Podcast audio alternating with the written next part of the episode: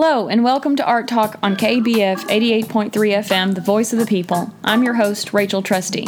Today I talk with artist Laura Rayburn about her upcoming exhibition at the Argenta branch of the William F. Laman Library in North Little Rock. The show, which is entitled Island Dreams and Memories, opens this Friday night along with the Argenta Art Walk from 5 to 8 p.m. The exhibition runs from this Friday the 20th through February 9th. It contains both traditional oil paintings and mixed media work, all centered around the idea of memories and nostalgia about an island she visited as a child and then revisited as an adult. Laura and I covered everything as we discussed her background, her art making process and inspirations, her upcoming show, and we also discussed the idea of memory and how revisiting a place from her childhood changed how she thought about both memory and nostalgia. Here's Laura Rayburn and I discussing her work for her upcoming exhibition, Island Dreams and Memories. Uh, my name's Laura Rayburn. Well, my background, I don't want to go too far back, but um, I've been making art since I was a girl and grew up thinking that art was not a, um, a reasonable or a feasible career choice. So I tried to do other things, went into marketing, advertising, um, studied English and Spanish in college, and loved them both. And um, have always enjoyed writing. So, um, but after many years and after I had two children, I started to realize that, especially when I started dreaming about artwork, that I was not quite on the right path. And um, so I started, I, I was doing at that time a lot of pottery and I hurt my arm doing so much pottery, and so I, I quit that started drawing and painting again. And that that was probably in my by this time I was in my early 30s and um, moved from pottery to painting, had two small children, and started to sell um, commissioned paintings. But they, I felt like they were kind of mediocre. Why? I don't know, they were kind of flat. Mm-hmm. Uh, the drawing skills needed to be improved, value, mm-hmm. color. I just knew that there were technical issues that I needed to learn more about if I wanted to make this a career. Um, and so, um, in my probably I was about 37 or 8, I decided to. I wanted to go to graduate school in art when I was in my early 20s, but like I said, I just didn't I didn't have the confidence that I could build a career on that. I was just too scared. I also didn't have the work ethic that I have now. Um, and I have to really make myself I mean, I don't make myself, I openly recognize that. I was not as driven.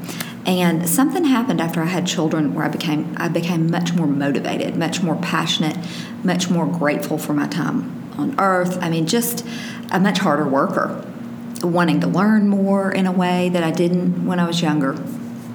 And so uh, by the time my children, you know, weren't quite so little, they were probably 10 and 13 or so, uh, I decided to apply to graduate school at UALR.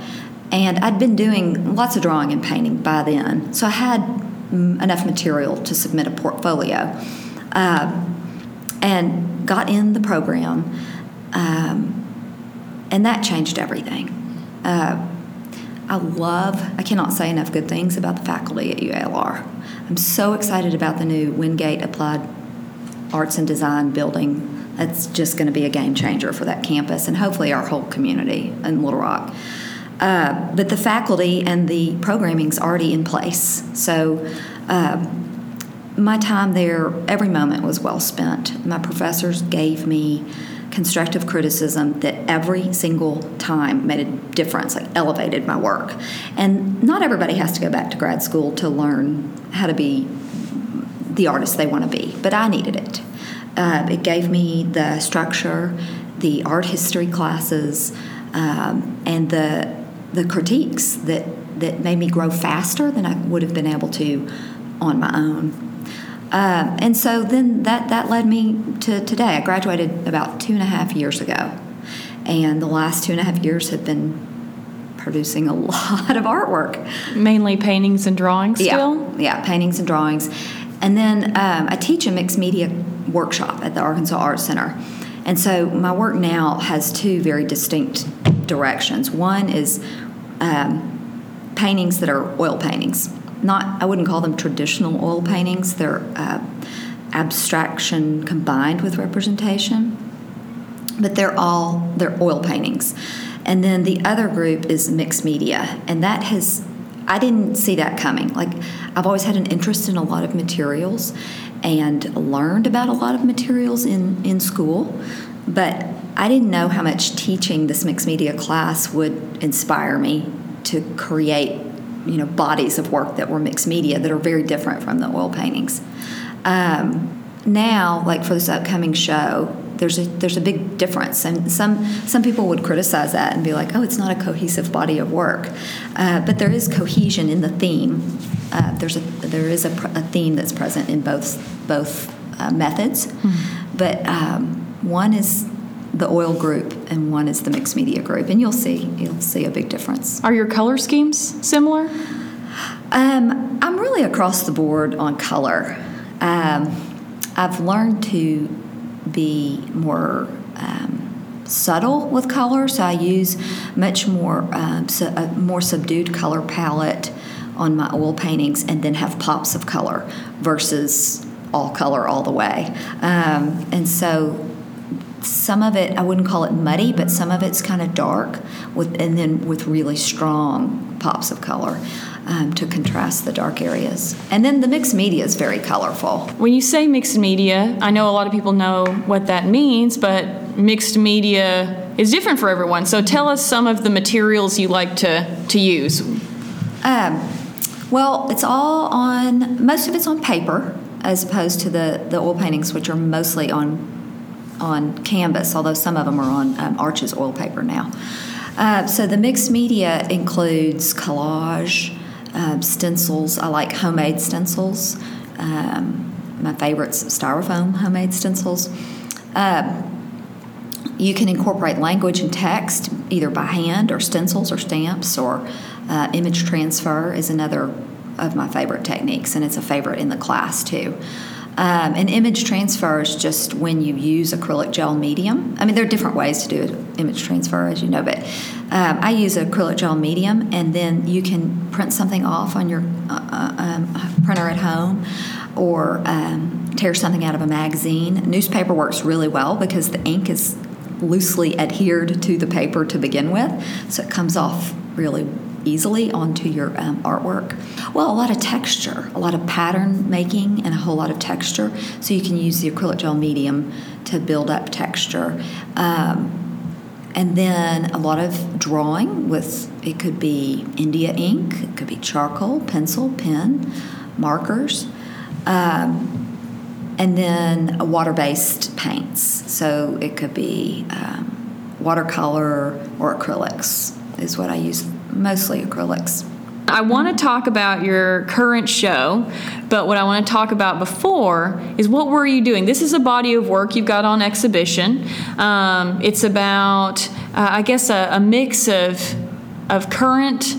Uh, your current uh, view of this is a specific island or yeah. and nostalgia and memory so it's a yeah. mix of past and present but what I want to know before is what what were you painting before this series, and then how did it how does it feed in? How does it tie in? Okay. Um, it's funny when you say what were you painting before. I've been working on it for so so oh, long. I'm like, what was I painting before? Well, the things but I've seen were not part of this. Yeah. That's why I was, yeah. yeah. Um, well, I don't want to go again too far back, but when I was in grad school at UALR, mm-hmm. I painted. This is a very vague theme, but I painted I, I tried to capture moments that we often view as mundane and that we don't appreciate. And this ties into something I started years ago, which was a gratefulness practice, just in, in life, not in, in painting. But um, when I was in school, I kept being drawn to paintings that weren't too self important, that weren't monumental that were very simple moments, but that somehow captured the viewer's attention and helped the viewer consider something. It's just to stop and pause and really think deeply about about something. And to me, that's part of what a gratefulness practice is: just stopping, thinking about being appreciative of something right right then and then moving on and we are so we are so fast paced and I think that there are lots of things that happen every single day in all of our lives that are um, very uh, positive and could really nurture us, and we miss them.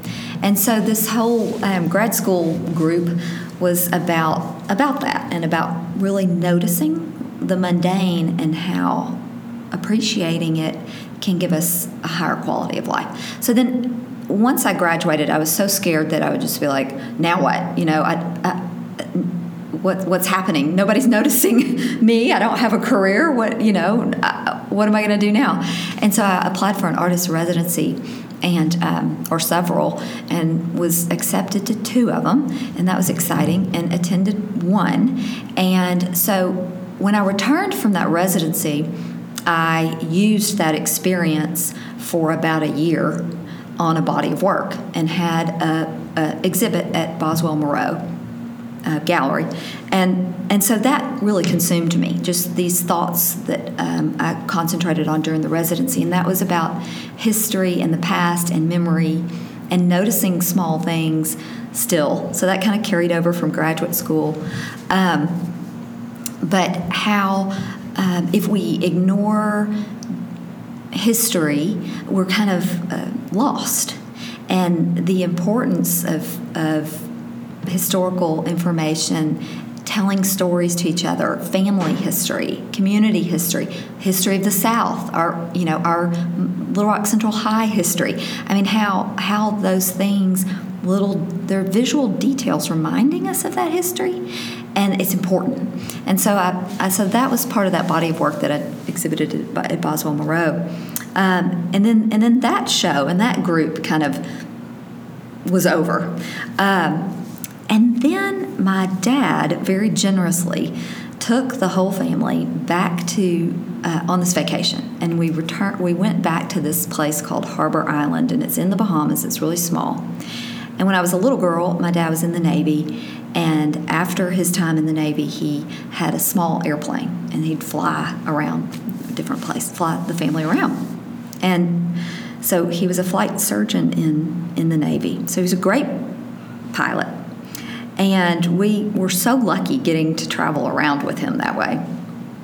I mean, now I think that, you know, that's just amazing and awesome. And uh, so he would fly us down to this little bitty place in the Bahamas. And it was very unknown then and um, very rustic.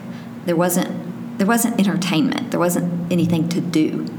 Um, we, my brother and I, just played. Like we, I just wrote about this in my in my blog. We found this litter of puppies under a boat, and just we would play all day long with those puppies. And um, this house we stayed in, there was a horse in the living room, and he stayed in the living room. I mean, he would go outside a little bit and then come back in. Um, so there were just all these the, all these kind of odd things about this this island. We got to know kids there, um, and as the years went by, the island became kind of discovered. Like uh, not, I wouldn't call it shishi. It's still really rustic. There's no entertainment there or anything, but it is such a peaceful, beautiful place that once uber wealthy people found it. They started buying houses there, and then the prices shot up, and we, you know, my husband and I couldn't go, and so so it was a childhood place, mm-hmm. um, and so we stopped being able to go once once it got so kind of discovered and therefore more expensive. So that's why I said my dad generously took us because it was a special treat, mm-hmm. and. Um, so this was about a year and a half ago that we returned, and it just it i guess any of us can go through this experience at any time you don't have to have like a vacation or something to, to experience this but have you ever returned to a place from your childhood mm-hmm. and it is jarring mm-hmm. because you you remember it differently because your perspective was so differently as you know as a a young girl but also the place has changed and then also your memory and your mind has changed details about the place. And so sometimes we like rewrite things in our minds and romanticize something or um, and also this is kind of vain but when you go back somewhere well of course it's going to change. Of course people are going to come and go and uh, live and die and forget who you are or um, you know things things change. But in our mind they in our memories they don't. Your memory it's a it's a frozen moment. I guess the vanity part comes in in that life goes on with or without you. Mm-hmm, mm-hmm. so when you're not in a place it's not like there's a vacuum Mm-hmm. where it, it's not like there's a gaping hole that's missing you. Mm-hmm. you're just not there. I mean this is no insult but the vanity comes in because our memory can can tell us that we are an important part of that place and that's just not necessarily true. The place can be important to us but we are not necessarily important to that place. And so uh, it, it's just it's just like what you were talking about like we we define even currently so much of ourselves. Our memories are part of who we think we are and what we think about and and how we define ourselves. And and so if our memories aren't exactly accurate then you know what does that say? And i know this gets into some deep weird water but Yeah. to me it's all so cool to think about and it's really cool to read about. Like um, i have a few authors who very much impact my work and uh, one of them is haruki murakami and he wrote amongst other things the wind up bird chronicle and he writes about time and the passage of time in the most mysterious, beautiful, just addicting, allure, alluring way. Um, and then um, Alan Lightman, he, I'm going to talk very briefly about him in the opening night lecture. Um, he wrote um, Einstein's Dreams, which is some sort of worldwide bestseller. It's been printed in I don't know how many languages. And he writes about time. But he does it from the perspective of being a physicist. And so he has dual tenureship at MIT in both the writing department and the physics department. So he he is a writer and he writes about time in a way with such deep understanding that most of us can't grasp. You know, time is just this strange human created abstraction thing. I mean, you know, doesn't even really exist. It's just our way to meet somewhere at the same time and same place, you know. But but he writes about it in a way that. Um,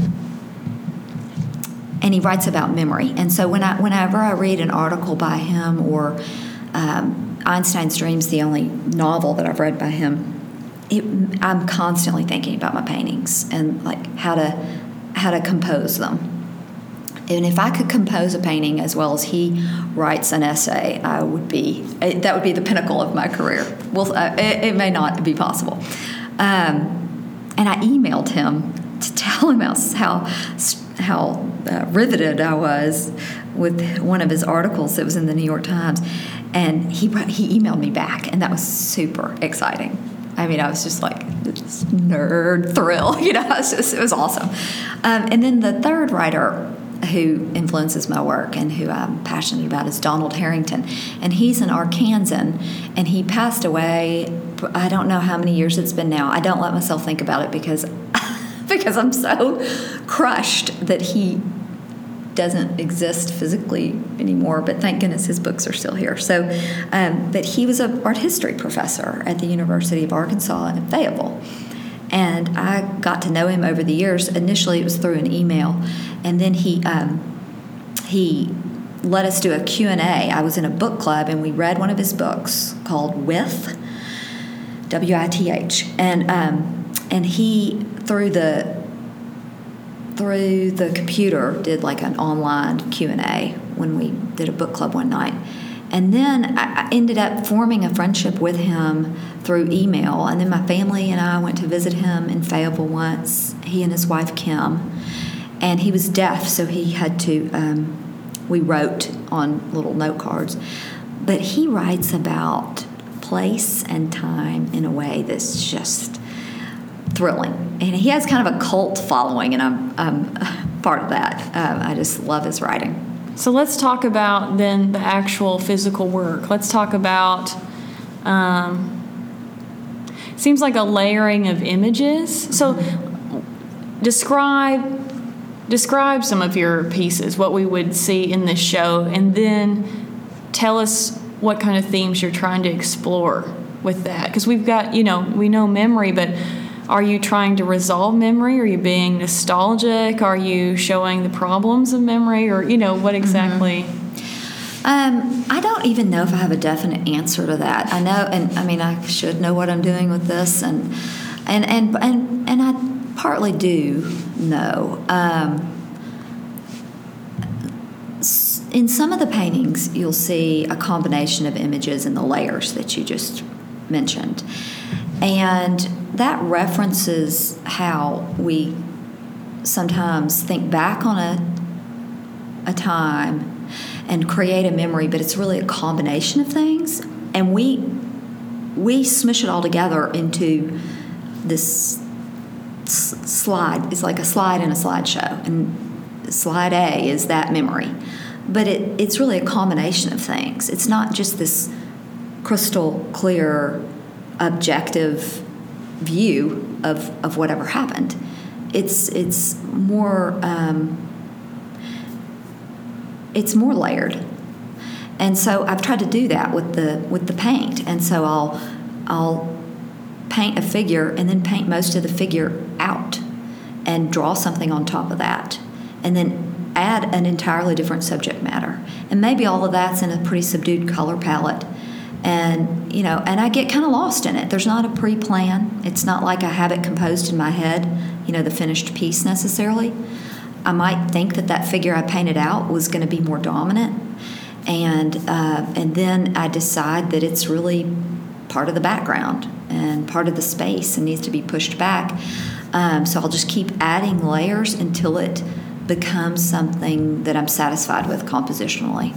Or um, I really like it when a painting ends up uh, bringing a viewer in and where they can find certain pieces of information. And when they find the information, it sparks uh, a discovery and a thought process of their own. And so they're, they're going to interpret it very differently from the next person or from the way I do. And that thought process or that interpretation of their own you know, that has their own history and their own memory, uh, you know, combining with the painting, with what they're thinking about the painting. And so I really, I don't, I sometimes do this on accident, but I don't like it when when I produce a piece of art that just serves it all up on a platter that just says here here here's what I want you to see. Here's what I what I hope you'll think. I, I really like for it to be um, much less clear and much more open to interpretation. So, so you'll see in, in the exhibit um, paintings that have areas that have been painted out and pushed back, and then and the areas that are, are more defined. Um, and paintings that combine abstract areas where you can't quite recognize things, or maybe there used to be something recognizable there, but that it's got some strange pattern painted on top of it now, and that and that really is to me a nice contrast with the more representational areas. Um, I love the combination of abstraction and representation, and do do a lot of that in both the oil paintings and the mixed media. Uh, so it's really kind of different techniques. So the oil paintings there's still a lot of combination of imagery, a lot of painting out, a lot of abstraction with representation. Um, but it's all with a brush and it's all with oil paint. I do use some dripping and some stenciling uh, to add some variety of mark making. The mixed media group is also a combination of images. It's just done very differently with different materials. Mm-hmm. So I might do a drawing and say, okay, that's kind of boring might be a well drawn hand or something, but what's, you know, it's dull. And so I'll stencil a word on top of it. And then I'm like, ah, that's too direct. And so then I'll paint a, just a big blob on top of that and let it drip down where you can see part of the word peeking out and maybe you can figure out the word. Well, suddenly the word's much more interesting. And the hand's more interesting too because it's kind of hidden. And then you can start to ask questions about, you know, why is the hand painted over and what's that say? Um, and so I just keep, but I keep going. Just, three, three times is not enough. There are lots of layers in those. Um, are you using reference photos or anything, or just memory? What what are all you using to mostly reference images? photos? And um, so, like when we went on that trip with my that my parents took us on, took the whole family on. I did a lot of sketches while we were there. Just filled a, a journal of sketches, and then took a whole lot of photos while we were there. So the last year and a half, I've been working with those sketches and those photos, and. Um, I really like to draw and paint from life. I find that it makes me a better drawer and painter. But when it comes to building this body of work with a certain theme, I find that using photos and sketches as the resource material is best. Um, and, and sometimes I've composed the piece with the camera instead of later. Well, no, not necess- that's not necessarily true. I'll compose. I like capturing that spontaneous moment of the figure that you can't really do with a live model because they're posing, mm-hmm. and um, and I like painting people who aren't posing. And so while it's good technique practice to, to draw and paint from a live model, it doesn't do what I want uh, as far as the spontaneity and that captured moment. Mm-hmm. So uh, for that reason, I use my camera for the spontan- spontaneous captured moment and then use the photo as I'm painting as the reference material. So what's next? Are you going to continue working on this series and uh, applying with it to things, or are you yeah, are you ready to move on? Yeah. No, I I don't think I'm done with it at all. I feel like I'm maybe in the middle of it. As I do the work, I'll discover okay, I'm done with that style or that technique. Um, right now, I have first I never saw this coming, but for some reason I've gotten fixated more on botanicals. I've never been a lover of botanical art, but I gave my mom for Christmas this book of botanical art and I was surprisingly just super drawn to it. I had to confess to her that I thoroughly looked through the whole thing before I gave it to her, which was a little tacky. But um, and then we went to someone's house recently. They had a um, a New Year's Day housewarming, and this couple has a fantastic art collection, and they had uh, they have figurative art, and they had sprinkled in several botanical pieces. And I mean, I'm a figurative artist. I thought I'd be obsessed over the figurative work, which I did pay a lot of attention to, but I kept going back to the botanical pieces. And I think that that speaks about my love of nature overtaking man made objects. And I've I painted about that a long, long time ago. That was the portfolio that, that got me into the graduate program at UALR. And uh, so I can see myself going back to that. And that could relate to this island because so much was overgrown that I remembered as a child. We tried to find this old runway, and I, we kept passing it because you couldn't see the runway anymore because it was overgrown with both trash and nature. Um, so it was just interesting, and it was still beautiful in this weird way. So um, anyway, I can see that kind of branching off. Um, have a couple of paintings in progress right now that are botanical. There's there's no man-made object in there yet. They might just be botanical. Yeah. So it, it could be a subset of the the island memory group. Well, thank you for talking with us thank today. You. Thanks for having me. Thank you for listening to Art Talk on KABF 88.3 FM. To learn more about Laura Rayburn and her work, visit her website at laurarayburn.wordpress.com. If you would like to see images of her upcoming exhibition, Island Dreams and Memories, or to read more about her work and her artist statement, visit the Art Talk blog at arttalkkabf.blogspot.com. Today's episode was sponsored by the William F. Laman Library in North Little Rock. Join us this Friday at the Argenta of the Laman in downtown North Little Rock for the opening of Laura Rayburn's exhibition from 5 to 8 p.m. She will be giving a short talk about her work. We will also have poet Karen Hayes writing spontaneous poetry. Karen wrote a poem for me a couple of art walks ago, and it was incredibly touching.